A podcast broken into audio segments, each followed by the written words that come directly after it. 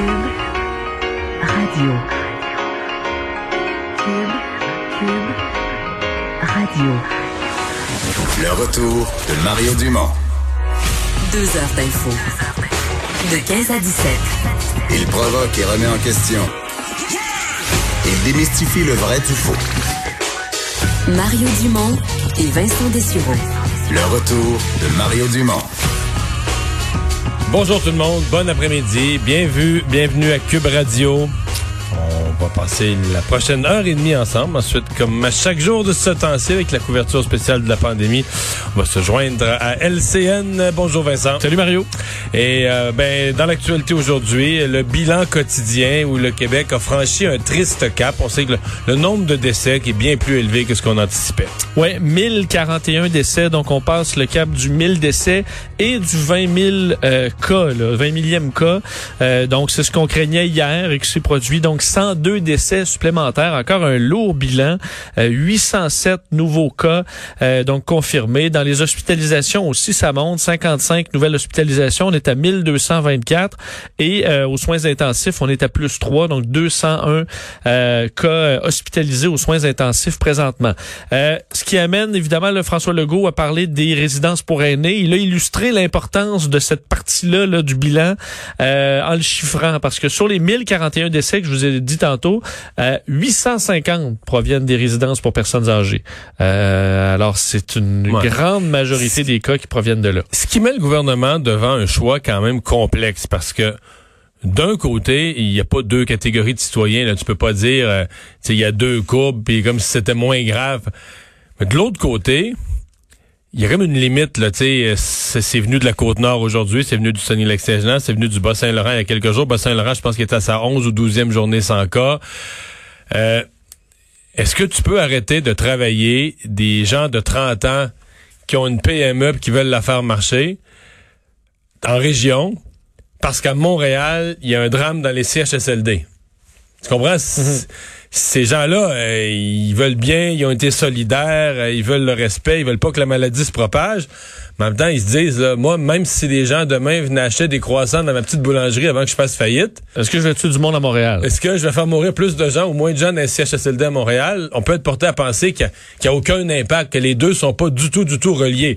Oui, il y avait une corrélation au départ. Il faut réduire la circulation de la maladie dans la société pour réduire la circulation de la maladie, évidemment, parmi le personnel soignant et tout ça.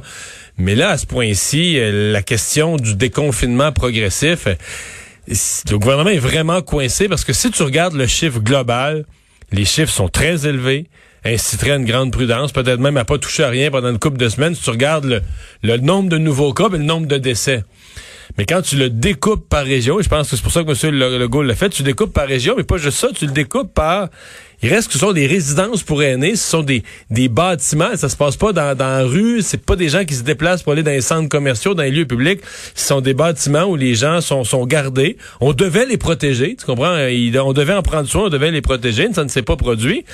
Mais ça, ça soulève la question complexe de comment tu réussis à passer ton message que dans le même dans le Québec, il y a comme deux courbes, deux réalités, sans avoir l'air de dire que c'est des gens de deuxième classe, que c'est c'est une ligne mince là, sur laquelle le gouvernement va, va devoir euh, marcher. Il a quand même voulu euh, montrer que dans les CHSLD, le tout n'était pas euh, dans le négatif. 2300 résidences sur 2600 n'ont aucun cas au Québec. 300, euh, fait sur les 300 cas, euh, à l'endroit où il y a eu des cas, 220 sont sous contrôle.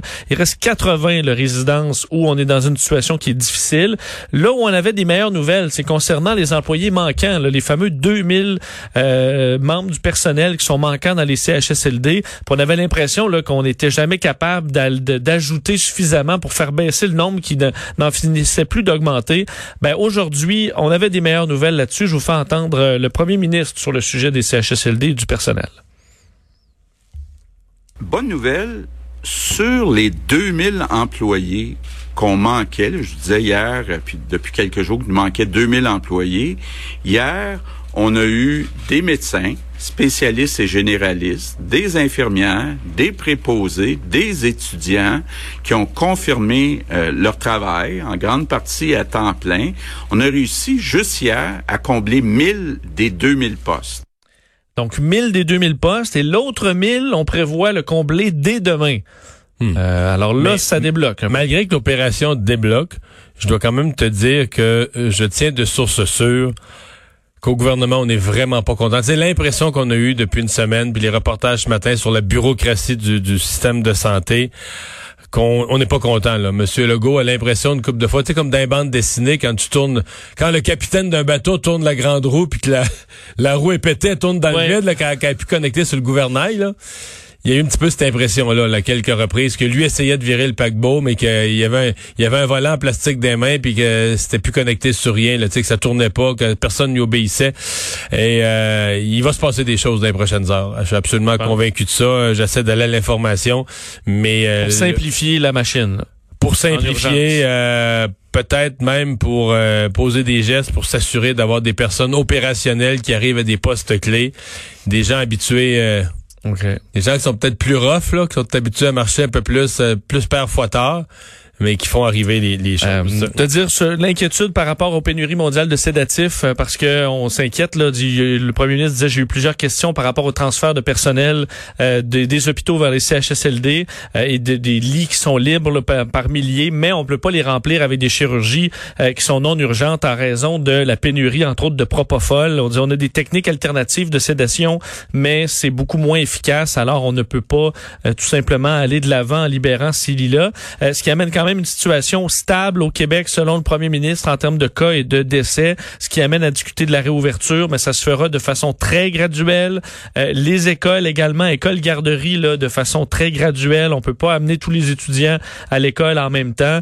On n'envisage pas par contre d'école cet été. Euh, c'est ce qu'on met peut-être un retour, là, bref, avant le, avant les vacances d'été. Mais Et- je veux dire ça, euh, franchement, là, je trouve ça a du bon sens. En fait, je, je, je, je pense qu'on arrive là, là sais. euh, On pourra pas envoyer probablement tous les, les jeunes. Euh, moi, j'entends toutes sortes de scénarios. On pourrait prioriser, par exemple, les sixième années, les secondaires 5, ceux qui sont finissants, parce que ça, tu sais, mettons, en sixième année, tu peux pas y rattraper dans ta même école l'année d'après. Il faut qu'ils soient Oui. prêts pour le secondaire.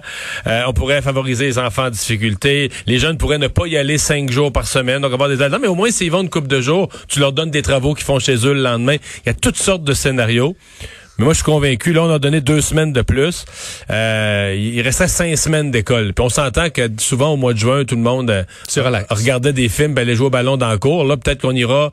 On on n'a pas d'examen du ministère. On pourra vraiment faire l'école utiliser tout le temps jusqu'à la dernière journée pleinement. Mais moi, je pense que ce serait heureux qu'on puisse avoir un cinq semaines d'école encore. là. François Legault a dit que tous les, euh, les- le, le cabinet des, des, des ministres, autant que les députés des les oppositions euh, étaient appelés à réfléchir là, et à écouter. Moi, puis il a le- demandé aux partis d'opposition de consulter leurs députés. C'est euh, c'est correct. ça. Euh, dernière petite chose là-dessus sur l'UPA, euh, disait bonne nouvelle, les, les lignes sont débordent à l'UPA pour de gens qui sont jeunes et moins jeunes, prêts à aller travailler dans les champs, euh, ce qui était l'appel du premier ministre. Il était, il était content de ça. Autant que les gens répondent à l'appel, en même temps, faut se dire que parce qu'il y a aussi des gens qui, euh, qui, ont, d'emploi. qui ont- qui ont plus d'emploi. Moi, je m'en réjouis. Bon, tu t'en réjouis? tout en m'inquiétant un brin de la persévérance. Il y a, il y a eu des... C'est pas un hasard, c'est un peu épouvantable ce que je veux dire, mais c'est pas un hasard si nos agriculteurs ont, sont rendus à embaucher massivement des Guatémaltèques puis des Mexicains. puis- C'est les dernières expériences où on prenait des gens, bon, par exemple, qui étaient sans emploi, qui étaient à l'aide sociale, ils remplissaient des autobus, ça arrive sud. là. Puis le premier, premier matin, là, et là, là, le monde avait donné leur nom, puis envoyé par là, on remplissait deux autobus, puis on débarquait au champ. Deuxième matin, il y avait des bancs vides. OK. Quelque part au milieu de la semaine, on disait ouais, ça vaut quasiment pas à peine gaspiller du gaz pour deux autobus. pour deux autobus, Ouais? d'après moi, si on faisait le trajet, pourrait un autobus, on en aurait assez. Moi, j'avais un ami qui me disait que D'après moi, laisse-moi finir. Oui. Au vendredi, là, ça aurait tout embarqué dans un Dodge Caravan. Ouais. c'est peut-être parce que moi, on me disait à Montréal, il y avait beaucoup d'artistes, entre Bon. autres, là, en congé, qui Hey. étaient prêts à se rendre au moi, champ. ce que je parle, c'est de l'ancien temps. Dans le Québec nouveau, tout ça est devenu faux.